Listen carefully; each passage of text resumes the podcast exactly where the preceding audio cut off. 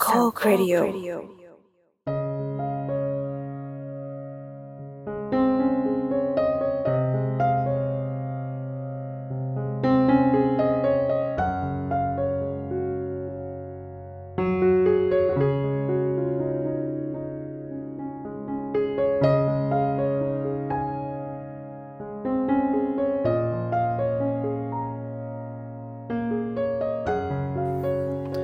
วัสดีท่านผู้ฟังสามโคกเรดิโอนะครับผมภูไผ่ครับ หลังจากที่ผมได้วางหูนะครับจากน้องจอยนะครับที่อยากจะว่าจ้างผมนะมาสอนวิชาฟิสิกส์หนึ่งนะครับ ผมก็คิดเลยฮะว่าควรจะต้องเก็บน้องเขาเท่าไหร่ดีนะครับแล้วก็พยายามถามเพื่อนที่มีประสบการณ์ในการสอนพิเศษนะฮะแต่ว่ายังไม่มีใครเคยแบบเก็บเงินนะครับ นิสิตสักเท่าไหร่เพราะว่าส่วนใหญ่จะไปสอนเด็กมัธยมซะมากกว่าประมาณนี้นะครับ ระหว่างนี้ผมก็พยายามนะฮะไปค้นในอินเทอร์เน็ตนะว่าระดับมหาวิทยาลัยเนี่ยควรจะเก็บสักเท่าไหร่เนี่ยถึงจะเหมาะสมนะครับ มันก็เรื่องของอาการทำโจทย์ฟิสิกส์โดยเฉพาะฟิสิกส์หนึ่งเนี่ยนะครับมันเป็นโจทย์ที่เหมือนใน ม.ปลายที่เราเคยเรียนมาม4 5 6นะครับ แค่มามาขมวดกันให้ให้จบภายในปีเดียวนะครับ ก็ถือว่าเป็นการสอนที่ท้าทายทีเดียวนะครับ เพราะว่าเริ่มต้นมาก็ เจอโหดเลยนะครับ ประมาณนี้สิ่งแรกที่ผมคิดในตอนนั้นก็คือว่าผมควรจะต้องไปซื้อเครื่องคิดเลขนะครับ เพราะว่าหลังจากที่ผ่านปีหนึ่งมานานเนี่ยนะครับ ก็ไม่ได้ใช้เครื่องคิดเลขอีกเลย เพราะว่าวิชาที่เรียนเรียนอยู่เนี่ยก็แทบจะไม่ต้องกดเครื่องคิดเลขอะไรใดๆทั้งสิ้นนะครับ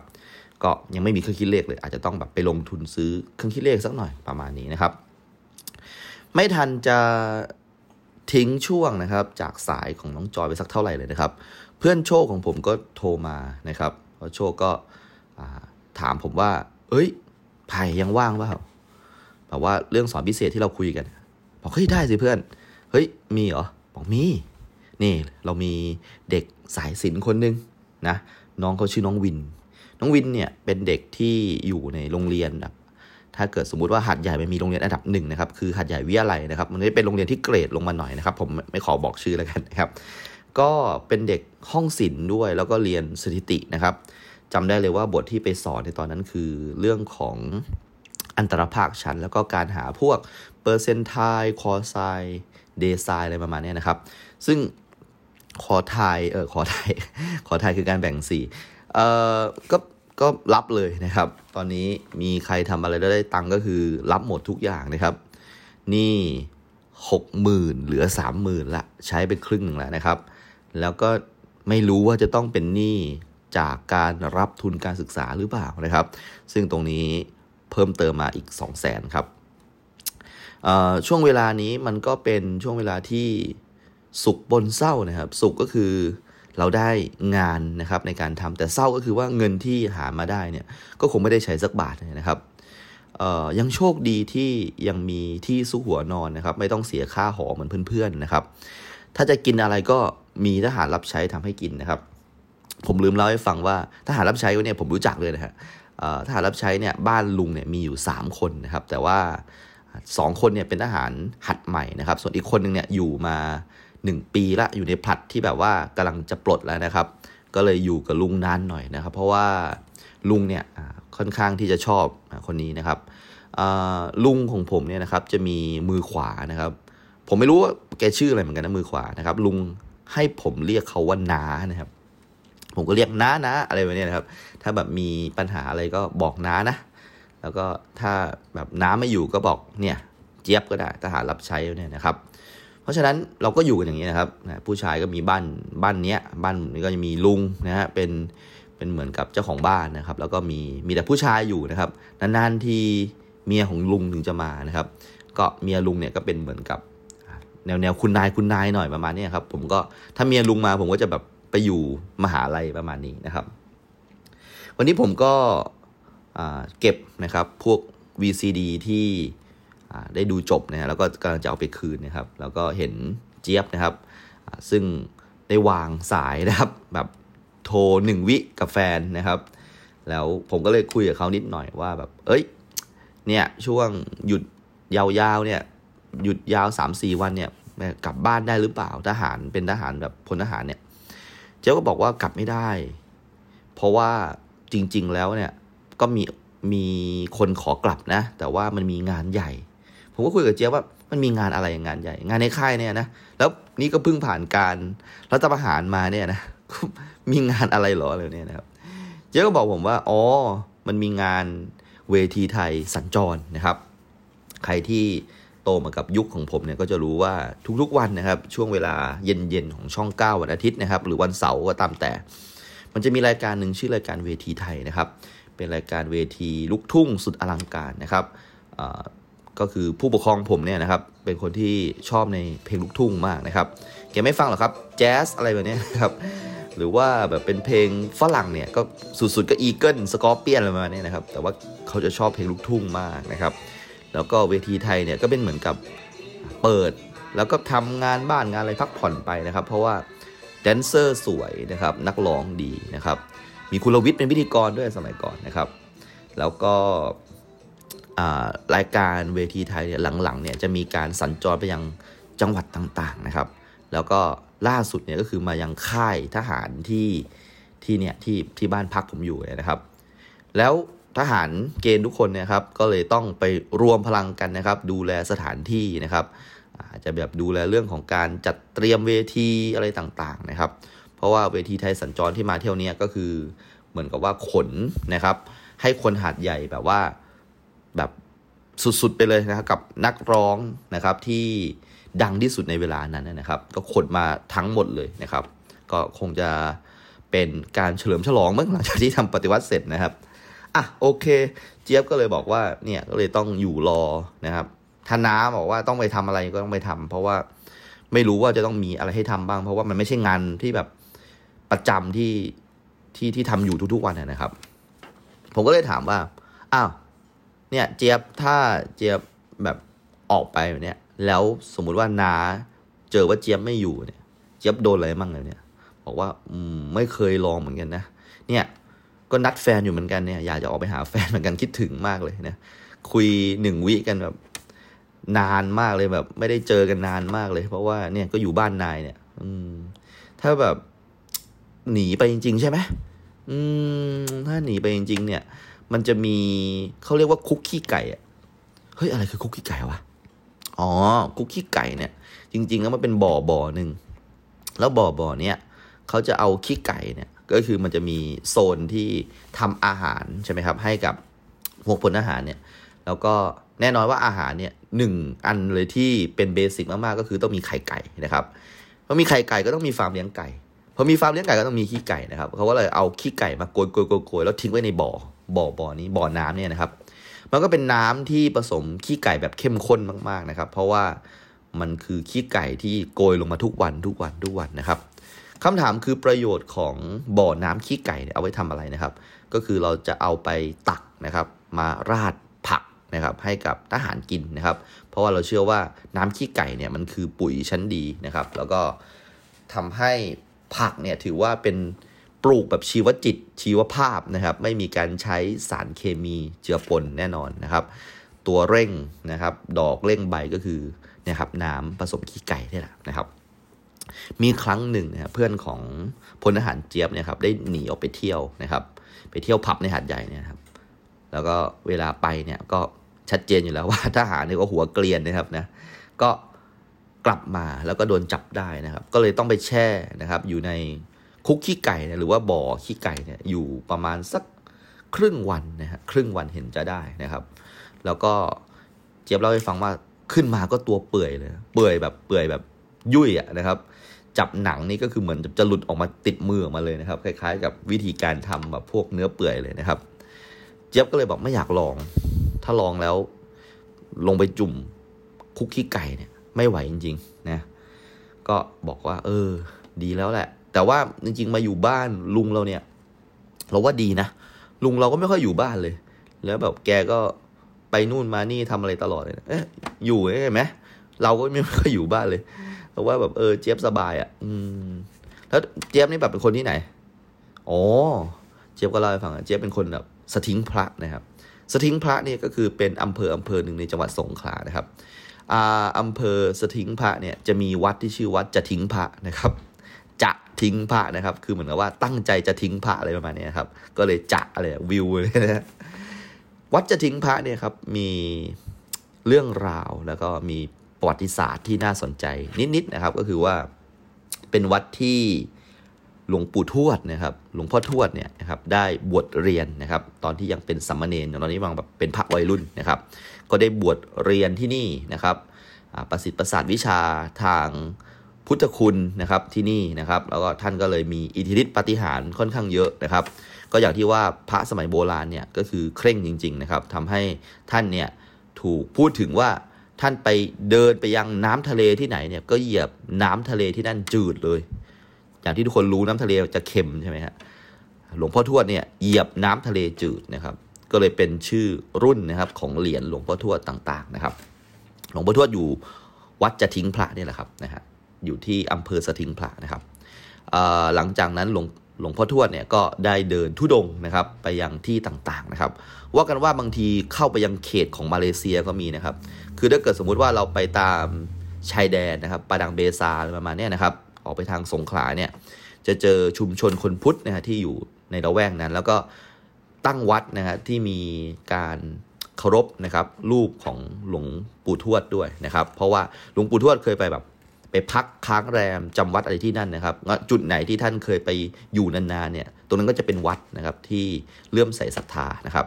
สุดท้ายหลวงปู่ทวดก็จำวัดยาวๆเลยที่วัดช้างให้นะครับ จังหวัดปัตตานีนะครับ ซึ่งถือว่าจังหวัดปัตตานีเนี่ยเป็นที่ที่รุ่มรวยนะครับทางวัฒนธรรม โดยเฉพาะเรื่องของจิตวิญญาณศาสนาอะไรประมาณนี้นะครับ เพราะว่าเป็นที่ที่จำวัดนะครับของวัดช้างให้ของหลวงปู่ทวดนะครับ ซึ่งก็เป็น represent ของศาสนาพุทธใช่ไหมฮะแล้วก็มีเจ้าแม่ลิ้มกอเหนียวนะครับ ซึ่งเป็น หญิงสาวใช่ไหมฮะชาวจีนที่มีอิทธิฤทธิปฏิหารอันนี้เรื่องของตำนานเจ้าแม่ลิ้มกอเนียวเนี่ยเดี๋ยวเขาเล่านะครับ แยกออกเป็น EP หนึ่งเลยนะครับ ก็คือเป็นความเชื่อของพี่น้องคนจีน คนไทยเชื้อสายจีนนะครับ แล้วก็มัสยิดกลือเซะนะครับ ซึ่งเป็น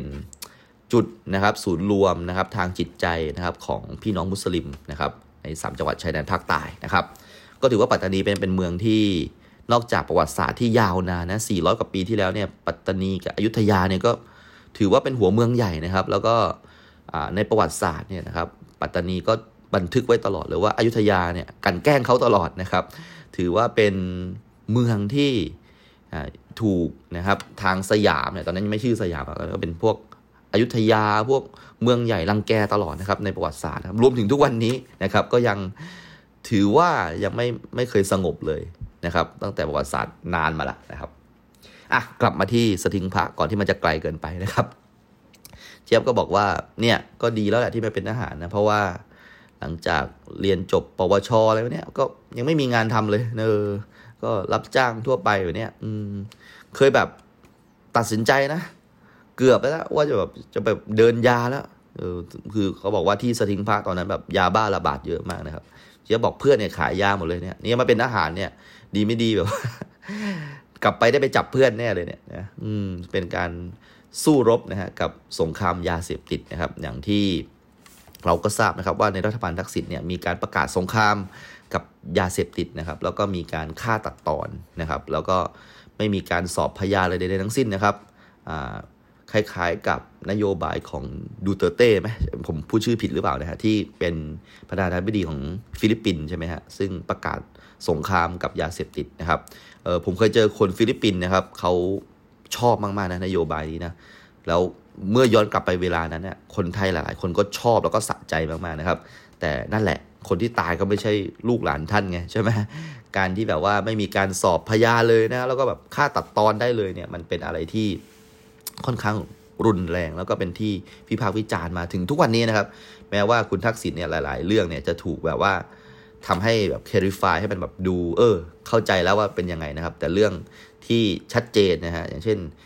การเดินเกมผิดของสถานการณ์ภาคใต้แล้วก็การฆ่าตัดตอนเนี่ยก็ยังถูกพูดถึงอยู่นะครับ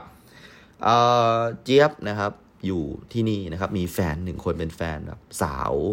สวยเลยนะครับ เจี๊ยบเอารูปถ่ายให้ดูนะครับ ก็บอกว่าเนี่ย ก็ยังเรียนพาณิชย์อยู่เนี่ยนะก็ว่าจะให้แบบมาขายของที่เนี่ยตลาดกิมยงเนี่ยที่หัดใหญ่เนี่ยเผื่อว่าแบบเออมีเวลาว่างแบบไม่ได้กลับบ้านได้แบบไปเยี่ยมที่กิมยงได้เนี่ยตลาดกิมยงก็จะเป็นแบบตลาดที่ขายของแห้งๆนะครับ อย่างเช่นเมล็ดมะม่วงหิมพานต์ประมาณนี้ถั่วเฟสตาซิโอประมาณนี้นะครับ เป็นแบบ เม็ดแตงอะไรนะครับถ้าเกิดคนเราแบบเป็นคนขี้เหล้าก็จะชอบเม็ดแตงประมาณนี้นะครับ ก็เลยบอกเยอะว่า เออเนี่ยเดี๋ยวก็จะปลดแล้วเนี่ยเดี๋ยวก็ลองดูที่ทางในตลาดกิมหยงตรงสันติสุขแล้วเนี่ยย่านการค้าของหัดใหญ่เนี่ยเออเราว่าขายดีนะ เราเห็นแบบคนเดินเข้าเดินออกตลอดเลยเนี่ยว่าจะไปซื้อเครื่องคิดเลขเหมือนกันเนี่ยเออเนี่ยเครื่องคิดเลขวิทยาศาสตร์เดี๋ยวเจฟก็เป็นคนน่ารักนะเนี่ยเอาของผมไหมผมมีนะเครื่องคิดเลขแต่ว่าเป็นเครื่องคิดเลขแบบ แบบเป็นเครื่องเลขแม่บ้านนะแบบไม่มีถอดลงถอดรูอะไรเนี่ยเฮ้ยมันคนละแบบกันครับเออของผมเนี่ยเป็นแบบต้องแบบมีไซคอสแทนใส่รูทได้อะไรประมาณเนี้ยเนี่ยว่าจะไปซื้อหน่อย แต่ว่าเออนี่ฝนเริ่มโปรยปลอยแล้วแบบ อืมนะสักพักหนึ่งเจี๊ยบก็บอก อืม ผมนี่เวลาฝนตกเนี่ยนะผมชอบดูดบุหรี่มากเลย เนี่ย ดีมากเลยอยู่บ้านนายนายไม่ค่อยอยู่เนี่ยดูดบุหรี่ได้บอกเฮ้ยเจี๊ยบดูดอะไรอ๋อผมดูดดักกะลัง ดักกะลังเหรอโอ้ยนี่ระดับดักกะลังเลยเหรอนะฮะดักกะลังเนี่ยผมเคยพูดไว้สักตอนแล้วนะว่าเป็นบุหรี่นะครับที่สามจังหวัดชายแดนภาคใต้เนี่ยชอบดูดมากๆนะครับดักกะลังเนี่ยนะครับเป็นบุหรี่ที่มาจากทางฝั่งมาเลเซียนะครับ กลิ่นเนี่ยแสบจมูกออกมานะครับ เจี๊ยบก็เอาดักกะลังนะครับ มาคาบมาไว้ที่ปากแล้วก็เอาไฟแช็กจุดนะครับ แล้วก็เอามือป้องไว้ เพราะว่าลมมันค่อยๆเริ่มมาแล้วฝนมันใกล้จะตกแล้วนะครับ ก็นั่งคุยกันครับว่าเฮ้ย อได้กลิ่นดักกะลังเนี่ยเจี๊ยบผมนึกถึงเหตุการณ์เหตุการณ์หนึ่งเลย ตอนที่ผมเนี่ยฮะเป็นนักเรียน เนี่ยเดี๋ยวอีกไม่กี่วันเนี่ยผมแบบได้งานเป็นครูสอนแล้วนะเออเนี่ยสองคนเลยแบบสอนนิสิตมหาวิทยาลัยคนหนึ่งแล้วก็สอนเด็กมปลายคนหนึ่งเนี่ยเนี่ยผมเนี่ยเวลาได้กลิ่นบุหรี่ดากะลังเนี่ย ผมเนี่ยโตมากับกลิ่นนี้เลยอะเพราะว่าเวลาที่ตอนที่ผมอยู่สมัยมปลายเนี่ยนะ ชีวิตของผมเนี่ยห้าสิบเปอร์เซ็นเนี่ยผมอยู่ในห้องน้ำเพราะว่าเพื่อนๆผมเนี่ยไม่เรียนหนังสือกันเลย แล้วก็สูบบุหรี่กันในห้องน้ำส่วนใหญ่จะเป็นแบบบุหรี่ดากะลังนี่แหละ แล้วก็ผมก็ได้กลิ่นแบบแรงมากเลย ผมนั่งดมกลิ่นบุหรี่เพื่อนๆเนี่ยนะครับ เพื่อนก็มักจะยื่นมาให้ว่า เฮ้ยภายเอาเปล่าผมก็จำได้ว่าแบบ เฮ้ย ปู่เคยตายกับโรคมะเร็งเนี่ย ผมก็เลยกลัวตายนะ เพราะว่าแบบเห็นชัดๆเลยว่าปู่แบบ สูบบุหรี่จัดมากเลยนะครับ ผมก็เลยบอกไม่เอาไม่เอาไม่เอาไม่เป็นไรนะครับ เพื่อนก็ค่อยๆพัฒนาการสูบบุหรี่แบบให้มันadvance มากขึ้นนะครับ อย่างเช่นทำเป็นรูปวงนะครับ เป็นรูปวงนะครับ แล้วตอนนั้น The Lord of the Ring แบบดังมากเลยก็แบบทำเป็นรูปเรือนะครับเรือเรือของแบบ The Lord of the Ring ตอนนั้นจะมีพ่อมดแกนดัล์ฟใช่ไหมที่สูบ ยาเส้นเลยนะก็พ่นมาเป็นรูปเรือ เพื่อพยายามฝึกอยู่เหมือนกันนะให้แบบให้เหมือนแกนดัล์ฟอะไรนี้นะครับ แล้วมีอยู่ช่วงหนึ่งนะครับ ที่บุหรี่ดากะลังเนี่ยครับระบาดในโรงเรียนผมมาก ๆเลย มากๆมากๆมากๆเลยนะครับ คือหาซื้อง่ายมากนะครับ แล้วก็ถูกด้วย มันเป็นช่วงที่หัดใหญ่นะครับ มีฝนตกหนักและน้ำท่วมนะครับ ตอนนั้นน้ำท่วมหนักมากเลยนะครับ เป็นช่วงที่ผมอยู่ประมาณม .4 ม .5 นะครับ ข้างบ้านผมเนี่ยครับเพื่อนบ้านเนี่ยครับลูกเขาเรียนอยู่ที่หัดใหญ่วิทยาลัยนะครับจะต้องว่าจ้าง 10 ล้อเนี่ยไปขนเด็กยะลานะครับ จาก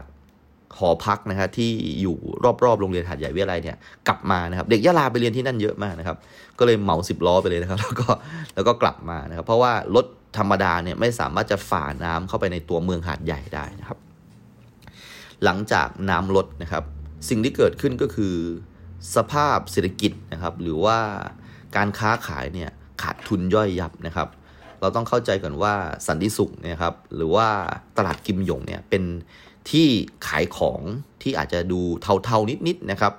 อย่างเช่นบุหรี่ดากะลังเป็นต้นนะครับ เพราะว่ามันมาจากทางมาเลเซีย แล้วก็ไม่ผ่านการเสียภาษีนะครับ อย่างที่ผมบอกเสื้อปลอมๆเสื้อจระเข้อะไรเนี่ยก็อยู่ที่นั่นนะครับ หรือแม้กระทั่งเม็ดมะม่วงหิมพานอะไรวะเนี่ยถ้าเกิดเก็บทันก็โอเคไปนะฮะ บางอย่างมันเก็บไม่ทันนะครับ น้ำมันมาเร็วมาก ก็ทำให้เกิดนะครับสินค้าหลาย ๆ อย่างนะครับ มันจมน้ำแล้วเขาก็เลยเอาไปตากให้แห้งนะครับ สินค้า 2 อย่างนะครับที่คนยะลานะครับ หลาย ๆ คนขับรถไปหัดใหญ่เพื่อไปซื้อนะครับ ก็คือไม่ใช่เป็นพวกอุปกรณ์อิเล็กทรอนิกส์แน่นอน เพราะว่าเราไม่กล้าเสี่ยง คือมันถูกมากก็จริง แต่ว่ามันผ่านการจมน้ำมาแล้วเนี่ย ไม่มีใครกล้าเสี่ยงซื้อครับ แต่ที่เรากล้าเสี่ยงมีอยู่2 อย่างก็คือ 1 คือบุหรี่ที่เป็น cotton เลยนะซื้อบุหรี่มากันเยอะมากเลย เพราะว่าบุหรี่เนี่ยมันแช่น้ำไว้ แต่ว่าพวกดูดบุหรี่เนี่ยไม่ได้แคร์อยู่แล้วนะครับ เพราะว่าเดี๋ยวพอมันติดไฟมันก็กลับกลายเป็นบุหรี่อีกครั้งหนึ่งนะครับ อย่างที่สองครับคือซีดีโป๊ครับผมซีดีโป๊มันอยู่ในซองนะครับ ถ้าซีลดีๆเนี่ยครับซองเป็นซองพลาสติกมันกันน้ำอยู่แล้วนะครับ เพราะฉะนั้นตอนนั้นน่ะหนังโป๊เนี่ยระบาดที่ยะลาเยอะมากนะครับ เพราะว่ามันเป็นหนังโป๊ที่ผ่านการจมน้ำมานะครับ ตอนนั้นนะครับในห้องน้ำของโรงเรียนเนี่ยครับทุกคนนะครับจะมีหนังโป๊ในกระเป๋าเนี่ยประมาณ 5 แผ่นได้ คือดูกันแบบไม่ทันนะฮะเพราแบบโอ้โหมันเยอะจริง ๆ นะครับ ผมนะฮะมีเพื่อนที่เป็นหัวหน้าแก๊งนะครับ ชื่อไอ้ป้องนะครับ ไอ้ป้องบอกว่า เฮ้ย วันนี้เราปีนรั้วออกไปดูหนังโป๊ดีกว่าวะผมก็แบบ เฮ้ย จะดีเหรอวะ ดูบ้านมึงเลยพาย บ้านมึงมีเครื่อง VCD กูจำได้ มึงแม่งล้ำสุดละเฮ้ย แต่กูกูไม่เคยปีนรั้วเลยนะเว้ย เฮ้ยนอนกูสอนให้ แม่งปีนรั้วมันง่ายมากนะครับ ผมนะฮะกำลังจะได้ปีนรั้วออกไปจากโรงเรียนเป็นครั้งแรกนะครับ นี่คืออิสรภาพนะครับ เราจะไม่ถูกกักขังภายใต้กำแพงปูนซีเมนต์พวกนี้อีกแล้วนะครับ กำแพงนะครับของรั้วโรงเรียนผมเนี่ยนะครับ มันจะต้องมีลวดหนามนะครับ ซึ่งเป็นลวดหนามที่ค่อนข้างมีการเอียงองศาของลวดหนามให้เข้ามาทางโรงเรียนอะถ้าลองคิดดูนะ ถ้าเกิดสมมุติว่าเรามีกำแพงใช่ไหมครับ แล้วเราติดลวดหนามเนี่ย เราสามารถที่จะอ่าเขาเรียกว่าอะไร เอียงลวดหนามนะครับ ให้ทำมุม 45 องศาออกไปข้างนอก เพื่อกันโจรที่จะปีนเข้ามาในโรงเรียน แต่โรงเรียนผมกับคิดต่างครับกับเอาลวดหนามเนี่ยครับเอ็นมา 45 องศาเข้ามาทางในโรงเรียน เพื่อกันไม่ให้นักเรียนเนี่ยปีนออกไปนะครับ ผมก็เออถามป้องว่า เฮ้ยป้อง กูถามจริงเหอะ ปีนได้จริงเหรอวะ มันแบบดูแล้วแบบ มันจะเกี่ยวเสื้อเกี่ยวอะไรอย่างเงี้ยเปล่าวะไอ้ลวดหนามอะไรประมาณเนี้ยป้องก็บอกว่า เฮ้ย ตอนนั้นนะมึงเนี่ย ไม่ได้ไปดูสไปเดอร์แมนกับกูที่โรงหนัง กูเนี่ยศึกษาวิธีการปีนกำแพงของสไปเดอร์แมนมาแล้ว มึงเชื่อกู มึงมากับกู สบายนะครับ โอ้โห พวกเรานะฮะกำลังจะแบบว่าใช้วิชาสไปเดอร์แมนนะครับ กับการปีนออกนอกโรงเรียนนะครับ อะ โอเค ได้เลยโทบี้แม็กไกวร์ใช่ไหมจำชื่อไม่ได้ อะ เราตั้งใจว่าเสร็จจากคาบพักเที่ยงนะครับ เราจะปีนรั้วออกไปนะครับ จริง ๆ แล้วหลาย ๆ คนเนี่ยเสนอว่าปีนตั้งแต่ 10 โมงเลยก็ได้ เพราะว่าคาบเนี่ยเป็นคาบเคมี และเป็นครูฝึกสอน ครูฝึกสอนเนี่ยเขาแบบไม่ได้อะไรมากเลยเนี่ยแล้วนะครับ ผมก็บอกว่าเฮ้ยอย่าเลยครูฝึกสอนสงสารแกนะแกน่ารักนะแกแบบมาจากมหาวิทยาลัยสงขลานครินปัตตานีนะครับ เป็นแบบคณะศึกษาศาสตร์คณะครุศาสตร์ประมาณเนี้ยแกแบบตั้งใจสอนมากนะ เราว่านะ เนี่ยลองคิดดูดิ คุณครูในโรงเรียนเนี่ยที่สอนเราเนี่ย พอบอกว่าต้องมาสอนห้องหกอะ่ะทุกคนก็แบบหยีแล้วอะ่ะไม่เอาอะ่ะเออ มาบางคนก็แบบครึ่งคาบแล้วก็ค่อยมาแบบเนี้ยบางคนก็แบบมานั่งเฉยๆพวกเราก็แบบนั่งคุยนั่งอะไรกัน หมดคาบบอกชั้นกับกลับอะไรเนี้ยเนี่ยครูประจำการของโรงเรียนเนี่ยแทบไม่มีใครอยากสอนห้องเราเลย มีแต่อาจารย์คนนี้น่ารักมากเลย ตั้งใจสอนมาก เฮ้ย ป้องกูว่าเราเราค่อยโดดดีกว่าวะเดี๋ยวเราโดดหลังจากอาจารย์สอนแล้วกัน ป้องก็บอกว่าอะอะโอเคแล้วแต่แล้วแต่นะครับ ผมก็เลยนะเตรียมสมุดอย่างดีเลยนั่งหน้าสุดเลย เพราะว่าตื่นเต้นนะครับว่าเดี๋ยวต่อจากนี้ผมจะได้ปีนรั้วออกไปนอกโรงเรียนนะฮะโหสุดยอดมากอะก็นั่งเรียนเคมีไปนะครับ อาจารย์ที่สอนก็ก็ตั้งใจสอนมากๆเลยนะครับ แต่นะฮะผมเนี่ยพยายามสอดสายสายตาไปดูทั่วห้องครับ ผมก็พบว่าอ้าวไอ้เฮียป้องไปไหนวะหรือว่ามันไปแล้ววะโอ้โหอันนี้ อุตส่าห์จะได้แบบปีนรั้วออกไปนอกโรงเรียนครั้งแรกนั่นก็แบบป้องหายไปไหนวะสักพักหนึ่งผมก็เลยขออาจารย์ไปห้องน้ำนะครับ ปรากฏว่าห้องน้ำก็ไม่มีนะฮะมันไม่ได้แบบหนีเรียนไปห้องน้ำด้วยนะครับ แล้วผมก็งงว่ามันไปไหนวะก็เดินกลับไปที่ห้องเรียนนะครับ ปรากฏว่าอย่างนี้ครับ ระหว่างห้องเรียนของผมเนี่ยครับ มันจะมีอีกห้องเรียนหนึ่งครับ แต่มันจะมีห้องเล็ก ๆ อยู่นะครับ ซึ่งเราเรียกมันว่าห้องเก็บสารเคมีนะครับ ไอ้ป้องกับเพื่อนอีกสี่คนนะครับ เข้าไปยังห้องนั้นครับ แล้วก็เข้าไปเลือกนะครับสารเคมีต่างๆนะครับ แล้วก็บอกกันว่าเฮ้ยไผ่เงียบๆไว้นะเว้ยเฮ้ยป้องทำอะไรวะกูจะทำแกงเขียวหวานเว้ยเฮ้ยแม่งล้ำว่ะแกงเขียวหวานอะไรวะนี่ เดี๋ยวนี่นะสารตัวนี้สีเขียว ตัวนี้สีส้ม ตัวนี้มีอะไรนะ copper copper อะไรอย่างเนี่ยซียูซียูอะกูเคยเรียนเนี่ยเดี๋ยวเราจะทำอันนี้เว้ยแกงเขียวหวานเว้ยแกงเขียวหวานนิวเคลียร์โอ้โหแล้วมึงจะทำให้มันระเบิดได้ยังไงวะนี่กูขามาแล้วทั้งหมด ตรงนี้เว้ยเป็นสูตรเคมีของดินประสิวเว้ยชัวร์แน่นอนเนี่ยดินประสิวชัวร์บอกโอ้อ่าอ่าเล่นไปเถอะกูไปเรียนต่อกูสงสารอาจารย์ประมาณนี้นะครับ ผมก็เข้าไปเรียนต่อครับ อยู่ดีๆครับ เสียงระเบิดครับ ดังปุ๊บนะครับแล้วก็ดับอย่างรวดเร็วนะครับ เกิดขึ้นนะฮะในห้องที่ขั้นกลางระหว่างห้องเรียนทั้งสองนะครับ แล้วอาจารย์ฝึกสอนนะครับ ที่สอนวิชาเคมีก็ตกใจมากนะครับ ว่ามันเกิดอะไรขึ้นนะครับเพราะแบบทุกคนทำหน้าตกใจครับ เสียงที่ตามมากับเสียงระเบิดก็คือเสียงเฮ้นะครับ ทุกคนดีใจแล้วก็ทุกคนก็วิ่งกรูออกไปนะครับนะปรากฏว่า ท่านอาจารย์เคมีท่านนั้นนะครับ ก็เดินเข้าไปยังห้องเก็บสารเคมี สภาพที่เห็นก็คือมีเครื่องแก้วที่เป็นบิ๊กเกอร์ครับแตกอยู่ใบหนึ่งนะครับ แล้วก็เป็นสภาพโต๊ะนะครับที่มีรอยนะครับของของการระเบิดรอยคาบขมเหลานะครับ กระจายตัวเป็นวงรัศมีนะครับ ที่ล้อมรอบอยู่ตรงบิ๊กเกอร์ที่มันแตกอยู่นะครับในตอนนั้นนะผมเห็นเลยว่าอาจารย์เคมีท่านนั้นนะครับ น้ำตาไหลเลยครับ แกแบบแกร้องไห้เลยนะครับ แล้วก็แบบแกก็ร้อง แล้วแกก็แบบเอามือนะครับ เช็ดน้ำตานะครับ แล้วก็เดินก้มหน้าออกมา แล้วก็บอกนักเรียนทุกคนว่า นักเรียนวันนี้ครูไว้แค่นี้นะพูดด้วยเสียงสะอื้นสะอื้นนะครับ แล้วแกก็เดินกลับไปที่ห้องพักครูเลยนะครับ ผมก็แบบ เฮ้ย อะไรวะทำไมงี้ยมันน่าเศร้ามากเลยนะครับ แล้วผมก็เลยเดินไปที่ห้องน้ำครับ ผมเห็นควันบุหรี่ ยี่ห้อดากลังนะครับนะครับ จริง ๆ ผมไม่รู้หรอกว่ามันควันบุหรี่ยี่ห้ออะไร แต่ผมได้กลิ่นเขานะครับ แน่นอนนะครับว่าไอ้นี่คือสัญญาณว่าป้องและทีมงานนะครับ อยู่ในห้องน้ำนะครับ เราก็เลยเดินเข้าไปก็ถามว่า เฮ้ยมึง อาจารย์ร้องไห้เลยนะเว้ยบอกเฮ้ย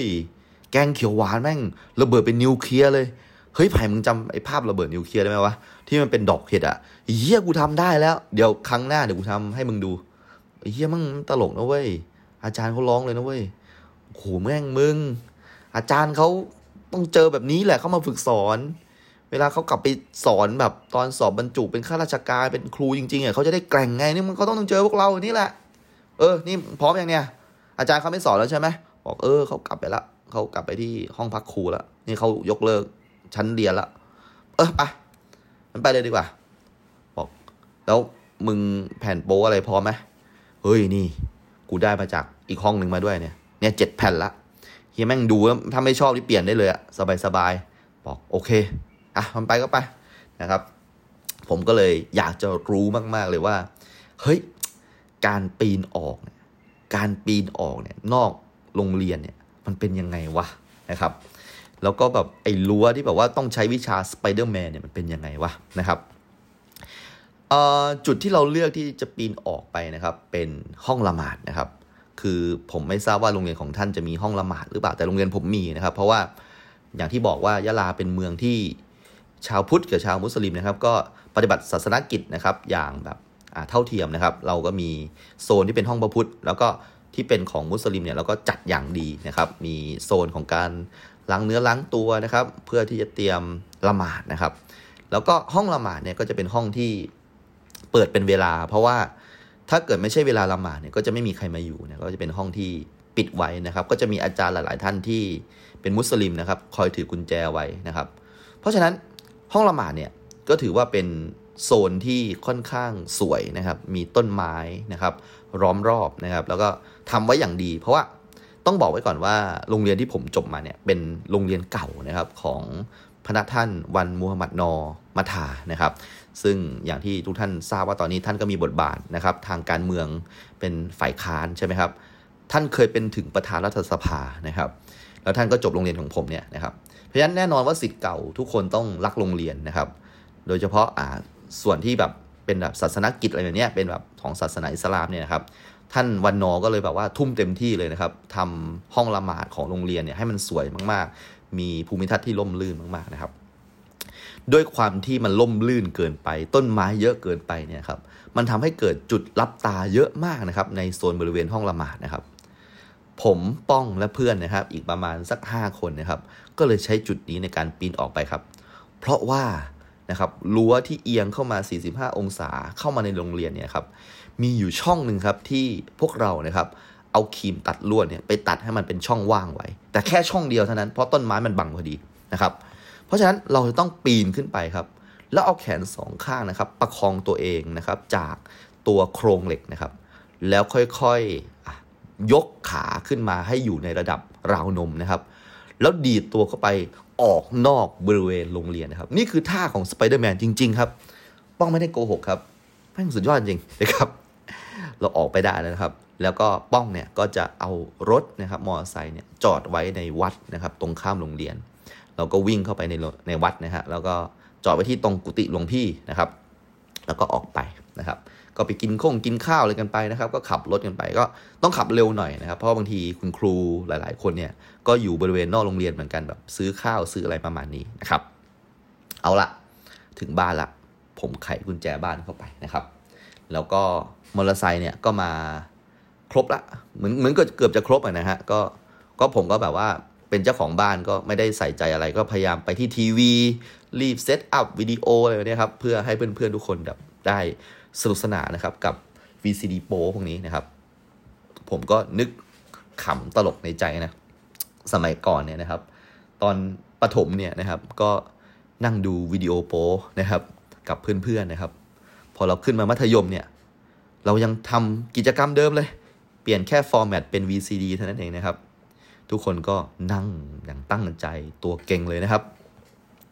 แล้วเราก็เปิดครับโอ้โหแผ่นแรกก็เด็ดแล้วฮะขาวสวยมากนะครับ เป็นญี่ปุ่นนะฮะโอ้โหแล้วก็ไม่มีเซ็นเซอร์ด้วยนะครับ เราเห็นแบบท่วงท่าอันเร่าร้อนนะครับ แล้วก็การละเลงลักของนางแบบคนนี้นะครับ ถือว่ามันสุดยอดมากๆครับ มีเพื่อนคนหนึ่งนะครับ บอกว่าเฮ้ยไผ่ห้องน้ำมันอยู่ไหนวะเฮ้ยมึงจะชักว่าวบ้านกูเหรอวะ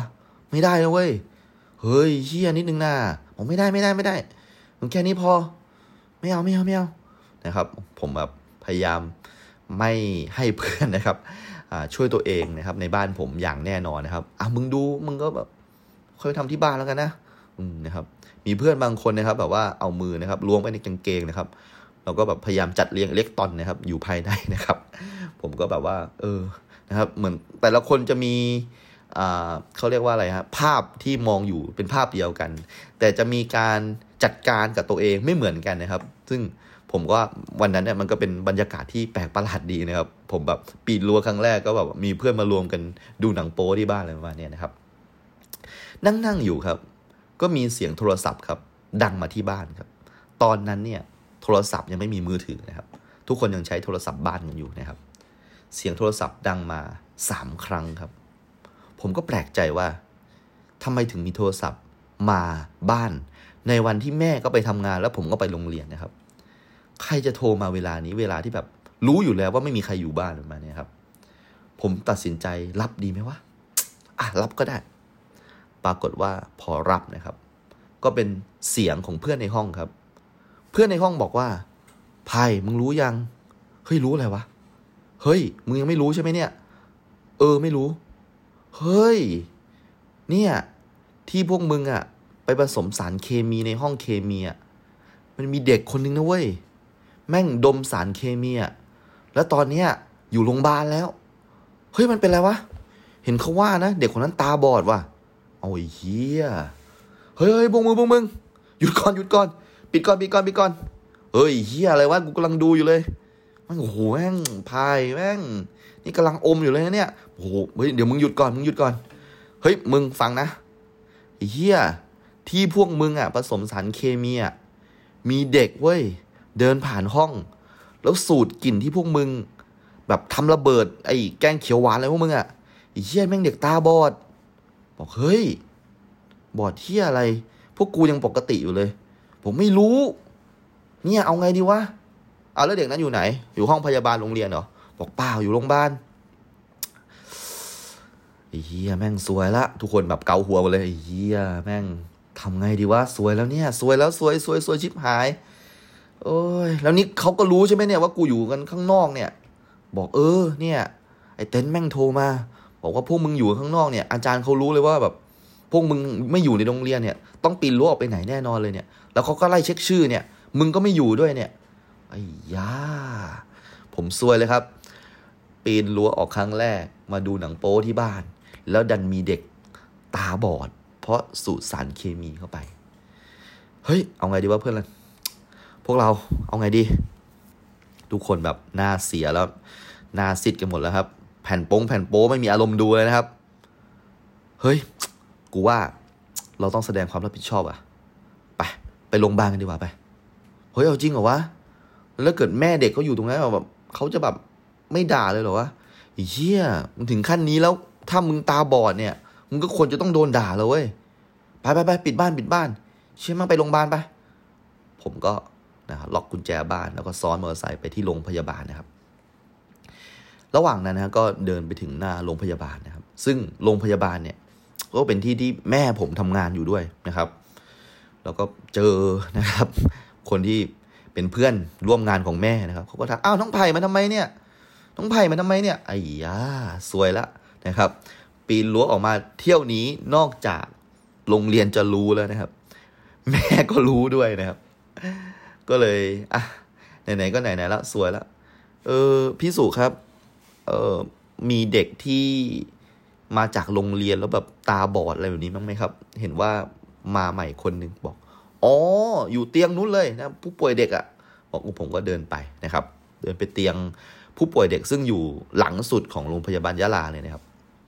ก็เดินเข้าไปครับ ตอนนั้นใจผมเต้นรัวมากเลย คือแบบผมแบบทำตัวไม่ถูกเลยว่าแบบ แม้ว่าผมไม่ไม่ใช่เป็นคนที่ผสมสารเคมีนะ แต่ผมยังยังคิดในใจแล้วว่า เฮ้ยกูน่าจะห้าม ไอ้พวกเวรตะไลพวกนี้มาก ๆ เลยว่ะคือหนึ่งคือ เราควรจะแบบ สงสารครูเคมีของเราอะ่ะ เออเขาตั้งใจสอนมากเลยแล้วสองก็คือว่าเฮ้ยพวกมึงจะปีนรั้วออกไปแล้วเนี่ย พวกมึงแบบนั่งนิ่งๆแบบสักแป๊บได้ไหมวะแบบเออเดี๋ยวเราก็แบบออกมาดูหนังเนี่ยเนี่ยแม่งไอการผสมสารเคมีของพวกมึงเนี่ยทำชีวิตแบบเวรตะไลเลยอะ่ะเฮ้ยผมมาโกรธมากเลยนะฮะ แล้วก็พอเดินเข้าไปถึงเตียงครับสามสองหนึ่งนะครับ ผมแบบหลับตาแล้วเปิดครับ คนที่นอนอยู่บนเตียงครับ คือไอ้ป้องครับ เฮ้ย เอ้า ไอ้ป้องทำไมนอนอยู่บนเตียงวะ แล้วเพื่อนๆก็บอกว่า เออว่ะเชี่ยป้องแม่งมันแยกออกไปมันไม่ได้มาดูหนังโป๊กับเรานี่ว่ะ เอ้า ไอ้ป้อง แล้วมึงเป็นไรเนี่ย นั้นใครอะไผ่เหรอ ป้องเหมือนแบบลืมตาไม่ไม่ไม่ได้นะครับ แล้วก็แบบแบบพยายามลืมแต่แบบมองไม่เห็นอะไรเลยนะครับ ป้อง มึงโอเคไหมบอกเฮ้ยกูมองไม่เห็นว่ะเพื่อนบอกเฮ้ยแล้วมึงทำเฮี้ยอะไรเนี่ยทำไมมึงไม่ไม่มาพร้อม ๆ พวกกูเนี่ยนะครับ ถามไปถามมานะครับ คือป้องเนี่ยครับกระโดดรั้วไปแล้วนะครับ แล้วก็มอบแผ่นโป้นะครับ ให้เพื่อนคนหนึ่งนะครับ แล้วมันก็แยกตัวออกไปกับรุ่นพี่นะครับ เด็กที่แบบไม่เรียนหนังสือแล้วนะครับ ไปดูดกัญชากันครับที่บ้านหลังหนึ่งนะครับ แล้วก็ด้วย ปฏิกิริยาเคมีอะไรบางอย่างนะครับ สารในกัญชากับสารของแกงเขียวหวานปรมาณูเนี่ยครับมันคงจะไปตีกันนะครับ แล้วก็ขึ้นตาทำให้มองไม่เห็นนะครับสักพักหนึ่งนะครับ พยาบาลก็เดินมาบอกเฮ้ย ไม่ต้องห่วงหรอกเนี่ย เดี๋ยวก็ดีขึ้น เนี่ยไปเล่นอะไรมาอีกแล้วเนี่ย พวกเรานี่แผงๆจริง ๆ เลยนะ แบบไม่คิดจะแบบทำตัวให้แบบมันเรียบร้อยบ้างเลยเหรอเนี่ยที่โรงเรียนก็เสียชื่อเนี่ย ตาโรงเรียนก็ติดอยู่แบบ ที่ที่หน้าอกเลยเนี่ยนะครับ โรงเรียนผมเนี่ยเป็นโรงเรียนที่มีชื่อเสียงมากๆนะในในเขตนะครับ แล้วก็ถ้าจะมีใครสักคนที่ทำให้โรงเรียนเสียชื่อเนี่ย ผมว่าผมเนี่ยต้องติดลิสต์หนึ่งในห้าแน่นอนนะครับ โอเคอะสบายใจละ สุดท้ายไอเด็กที่ว่าตาบอดมันมันไม่คงไม่บอดแล้ว มันคือไอป้องเพื่อนผมนะเด็กนะครับสักพักหนึ่งภาพนะครับ ในดวงตาของป้องก็ค่อย ๆ สว่างขึ้นสว่างขึ้นนะครับ แล้วก็มองเห็นเพื่อนๆได้ในที่สุดนะครับ หลังจากนั้นก็เป็นช่วงของการรับโทษนะครับ ก็คือพวกเราทุกคนกลับไปที่โรงเรียนนะครับ แล้วก็ฝ่ายปกครองนะครับ ก็เรียกเราเข้าไปคุยนะครับ แล้วก็ตอนนั้นเนี่ยเรานะครับมีเป็นฝ่ายปกครองซึ่งเป็นตำรวจนะฮะซึ่งปลดเกษียณไปแล้วนะครับ แต่ว่าอยากจะทำให้สังคมมันดี อยากจะทำให้แบบหลาย ๆ อย่างเนี่ยในเยาวชนในวัยรุ่นเนี่ยมันมันเป็นสิ่งที่ถูกที่ควรนะครับ ก็เลยเป็น คนที่อาสามาทำงานปกครองให้โรงเรียนนะครับ โดยที่แบบเหมือนกับเป็นลูกจ้างเนี่ยแต่ว่าอยู่ในตำแหน่งหัวหน้ามาเนี่ยนะครับ แล้วก็สามารถประสานกับตำรวจได้ทั้งยะลาเลยนะครับ ถ้ามีปัญหาอะไรเนี่ยตำรวจจะเป็นหูตาให้เขาหมดนะครับ เขาไม่รู้มีปมอะไรในใจนะครับ คืออาจารย์ท่านนี้เราเรียกว่าอาจารย์แล้วกันนะแม้ว่าเขาจะเป็นตำรวจนะเขาเรียกว่าอาจารย์หนวดเหล็กนะครับทำไมถึงหนวดเหล็กนะครับ ที่ที่หนวดเหล็กเพราะว่าแกแก่แล้วแล้วก็เป็นผมสีดอกเลานะครับ สี silver มากๆนะครับ แล้วมันก็ silver ทั้งหัว แล้วก็หนวดของแกนะครับ เพราะฉะนั้นอาจารย์หนวดเหล็กเนี่ยแกก็มีความโหดแบบตำรวจนะครับ เพราะฉะนั้นแกยังใช้วัฒนธรรมเดิมๆก็คือแกเชื่อว่าไม้เรียวมันสร้างคนได้นะพวกผมโดนตีนะครับ จนแบบกางเกงมันขาดนะครับนะฮะตีแบบประมาณสักสี่สิบห้าสิบทีได้นะตีแบบ ด้วยด้วยหวายที่แบบมันมันเจ็บมากๆนะครับ กลับไปเนี่ย แม่ผมก็ตีซ้ำอีกนะครับนะเพราะว่าแม่ก็รู้ว่าแบบมันเกิดเรื่องนี้ขึ้นมา โดนเชิญผู้ปกครองด้วยนะครับ แล้วก็สำหรับห้ารายที่ไปผสมสารเคมีเนี่ยก็ต้องหาเงินไปชดใช้ค่าสารเคมี แล้วก็ซื้อโต๊ะใหม่นะครับ ให้กับทางโรงเรียนนะครับข่าวนี้แพร่กระจายไปทั่วนะครับทำให้ พวกผมเนี่ยเป็นกลุ่มคนดังในโรงเรียนเลยนะครับ เพราะการผสมสารเคมีในครั้งนี้นะครับ แล้วหลังจากนั้นนะครับ พวกผมก็ไม่หยุดสร้างวีรกรรมนะครับ ก็ยังคงสร้างปัญหาให้ให้กับอาจารย์หนวดเหล็กเรื่อยๆนะครับ โดนตีในห้องปกครองบ่อยครั้งนะครับ ซึ่งเอาจริงๆ ถ้าเกิดผมแบบเรียนไม่เก่งนะ ผมว่าผมเนี่ยก็คงจะแบบเสียคนไปแล้วนะครับ โชคดีที่ผมแบบยังพอมีอะไรที่แบบว่าจับยึดได้บ้างนะครับ แบบว่า อย่างน้อยผมก็แบบเก่งฟิสิกส์เก่งเลขนะครับ ก็ทำให้ครูหลาย ๆ คนเนี่ยยังรู้สึกว่าอยากให้โอกาสผมนะครับ ก็ถือว่าเป็นอะไรที่เล่าให้ฟังแล้วกันครับ เพราะว่าได้กลิ่นบุหรี่ดักกำลังแล้วก็นึกถึงเพื่อนคนนี้ขึ้นมานะครับผมก็นะฮะเจี๊ยบก็มองมองหน้าผมแล้วบอกว่า โอ้ไม่อยากเชื่อเลยนะว่า หลานเสเนี่ยโอ้โห ไม่เบาเหมือนกันนะเนี่ยบอกเฮ้ยมันผมไม่ได้อะไรแบบนั้น ผมอยู่กับเพื่อนๆมากกว่าเพื่อนผมอะ แสบทุกตัวแหละ แต่ผมก็ไปกับเขาเรื่อยๆแหละประมาณนั้นนะครับ ผมก็บอกว่าเฮ้ยเจี๊ยบฝนหยุดละนะเดี๋ยวผมออกไปซื้อเครื่องคิดเลขหน่อยละกัน เจี๊ยบก็บอกว่าเอาเอาเอาเอาหมวกกันน็อกผมไปไหมเออหมวกกันน็อกผมแบบมันเต็มใบอยู่เนี้ยเผื่อฝนตกอีกก็จะได้ไม่เปียกหน้าเปียกอะไรเนี่ยเออเออผมก็ยืมก็ได้เอ้ผมมีความรู้สึกว่าผมคุ้นหมวกกันน็อกใบนี้มากเลยนะครับ แต่ผมนึกไม่ออกว่าแบบผมเคยเจอที่ไหนนะครับ ผมก็เอาเอาหมวกกันน็อก สวมหัวของผมนะครับ เต็มเต็มใบเลยนะเต็มเต็มเต็มหัวเลย รู้สึกว่าแบบโอ้วันนี้แบบเท่จังเลยเว้ยเราก็เลยไปนะครับที่สันติสุขนะครับ เพื่อไปซื้อเครื่องคิดเลขนะครับ ผ่านแผงบุหรี่ดากลังนะครับ ก็แบบว่า โอ้ย รู้สึกคิดถึงอดีตเนาะคิดถึงช่วงชีวิตวัยรุ่นนะครับว่าอะไม่ว่าน้องวินที่จะว่าจ้างผมสอนหนังสือเนี่ย เขาจะแบบ เป็นเด็กยังไงก็ตามผมผมเชื่อว่าเขาไม่ไม่แสบเท่ากับพวกเพื่อนๆ ผมพวกไอ้ป้องอะไรพวกนี้แน่นอนนะครับอะได้เครื่องคิดเลขมาแล้วครับ ก็กลับไปเตรียมสอนนะครับ ผมนะครับต้องสอนน้องวินก่อนนะครับ แล้วก็ผมคิดอัตราค่าสอนนะครับ ชั่วโมงละ 150 บาท 2 ชั่วโมงก็ได้ 300 นะครับ แม้ว่ามันจะเป็นเงินเล็กน้อยก็ตาม แต่ว่าดีกว่าไม่ได้เลยนะครับ ก็นัดแนะกันเรียบร้อยว่าอะบ้านน้องวินอยู่ตรงไหนนะครับ ผมก็โทรถามเพื่อนโชคนะครับ เพื่อนโชคก็บอกพิกัดมาเรียบร้อยเลยว่า น้องวินอยู่แถวนี้นะแถวนี้เนี่ยก็ไกลจากค่ายทหารที่ผมอยู่พอสมควรนะครับ ผมขับมอเตอร์ไซค์ไปครับถึงหน้าบ้านนะครับ แล้วก็มีนะครับเป็นผู้ชายนะค่อนข้างวัยกลางคนนะครับ มาเปิดประตูรั้วให้ แล้วก็บอกว่า นี่คือครูสอนพิเศษที่จะมาสอนน้องวินหรือเปล่าบอกใช่ครับ ผมเอง ผมก็แต่งชุดนักศึกษาเลยนะ แบบว่าไม่อยากจะแบบว่าสร้างความ ไม่ประทับใจในแรกพบนะครับก็แต่งตัวดีมากนะครับ ปกติไปมหาลัยไม่เคยแต่งเลยชุดนักศึกษาเนี่ยก็เข้าไปแต่งตัวเรียบร้อยนะครับ แล้วคุณลุงคนเนี้ยแกก็เป็นคนที่แบบตัวค่อนข้างผอมๆนิดนึงนะแกบอกอ้าวเข้ามาก่อนเข้ามาก่อนเดี๋ยวเดี๋ยวน้องวินกำลังจะมานะ คุณพ่อไปรับอยู่เนี่ยก็แบบอ๋อโอเคแสดงว่าคนนี้ไม่ใช่พ่อนะครับ น่าจะเป็นลุงหรืออะไรนะก็ผมก็เข้าไปในบ้านครับ มันก็แปลกๆดีนะครับ เพราะผมไม่เคยเข้าไปในบ้านใครแบบที่ไม่รู้จักเลยนะครับ นี่แบบอยู่ดีเขาก็แบบต้อนรับขับสู้ผมนะครับ เอาน้ำมาให้ผมกินด้วยนะครับ แล้วผมก็มองไปที่รอบๆบบ้านนะครับสิ่งแรกที่ผมรู้สึกเตะจมูกขึ้นมานะครับ ไม่ใช่กลิ่นบุหรี่ดากะลังนะ แต่เป็นแบบกลิ่นเครื่องแกงใต้นะครับ แบบเป็นกลิ่นกลิ่นของขมิ้นนะครับ แล้วก็เหมือนเขาก็กำลังแกงส้มกันอยู่นะครับ แล้วก็มันไอ้ไอกลิ่นพวกนี้มันมันฝังอยู่ในความทรงจำเราได้ เหมือนกับเสียงเพลงเลยที่บันทึกเหตุการณ์นะผมก็นั่ง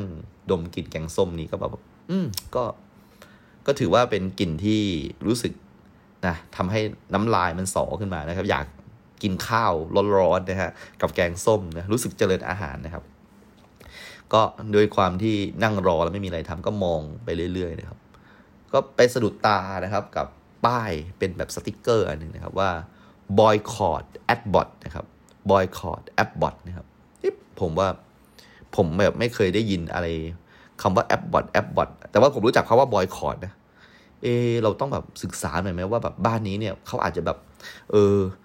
เป็นการเมืองหรือเปล่าวะแอปบอทอะไรเนี่ยหรือว่าเป็นแบบอะไรหรือเปล่าวะคือถ้าเกิดสมมติว่าเราไปพูดในสิ่งที่กับเขาไม่ชอบเลยเนี่ย เราควรจะต้องแบบรู้จักแบ็กกราวด์เขานิดนึงเผื่อแบบไปพูดอะไรไม่เหมาะสมเขาจะแบบเฮ้ยไม่ไม่ไม่ไม่สบายใจในภายหลังประมาณนี้นะครับ ก็เก็บไว้ในใจนะครับว่าอะไรนะครับ แล้วตอนนี้น้องวินก็มาถึงแล้วนะครับ เปิดประตูเข้ามานะครับ โอเคละผมจะเริ่มสอนแล้วครับ ก็ขอขอบคุณทุกคนมากนะครับ ที่ฟังถึงตอนนี้นะครับ